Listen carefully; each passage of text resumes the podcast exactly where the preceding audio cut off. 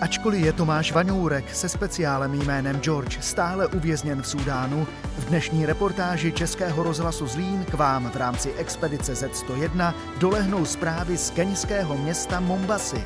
Jak je to možné? Poslouchejte dál. Končí první týden nového roku a já se hlásím opět ze sudánského Chartúmu, kde se připravujeme na další přesun, ale situace je neustále komplikovanější a komplikovanější.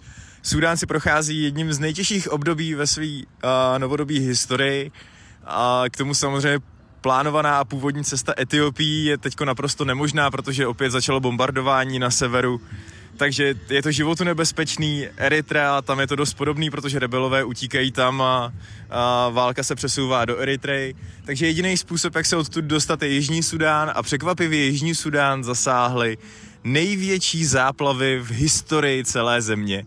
A to právě v době, kdy my jsme tady. Paradoxem je, že ve chvíli, kdyby záplavy měly ustupovat, se, se Jižní Sudán připravuje na to, že začne nové období dešťů a nové záplavy. A to samozřejmě komplikuje náš postup dál. A tak já i George, jediné dva mužské elementy expedice Z101 jsou stále uvězněný s expedicí Z101 v Súdánu.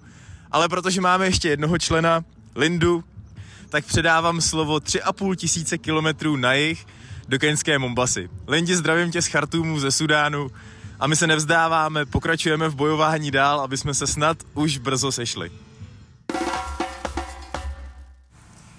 Ahoj Tome a posluchači Českého rozhlasu Zlín, já vás zdravím z keňské Mombasy od eh, pobřeží Indického oceánu, kde už třetím týdnem nedobrovolně čekám na to, až se s Tomem potkáme.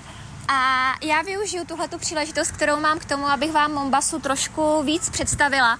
Mombasa byla založena na konci 15. století Portugalci a pozůstatkem té portugalské přítomnosti je pevnost, která se nachází v centru starého města a která je zařazena na seznam UNESCO.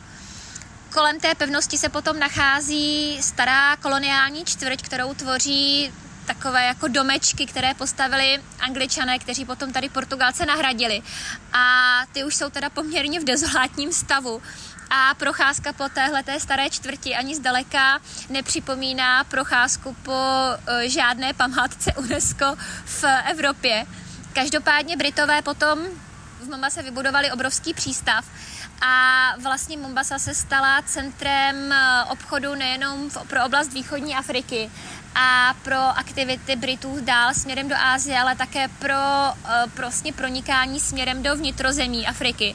Protože právě z Mombasy potom byla vybudována eh, železnice vedoucí do dnešního hlavního města Nairobi a potom dál směrem k hranicím s Ugandou a tato železnice, která byla v nedávné době rekonstruována za vydatné finanční pomoci Číňanů, kteří tady vlastně ty Brity nahradili co se týče nějaké ekonomické přítomnosti, tak právě tahle ta železnice vlastně dneska představuje osu celého, eh, celého rozvoje východní Afriky, Keni a eh, afrického vnitrozemí.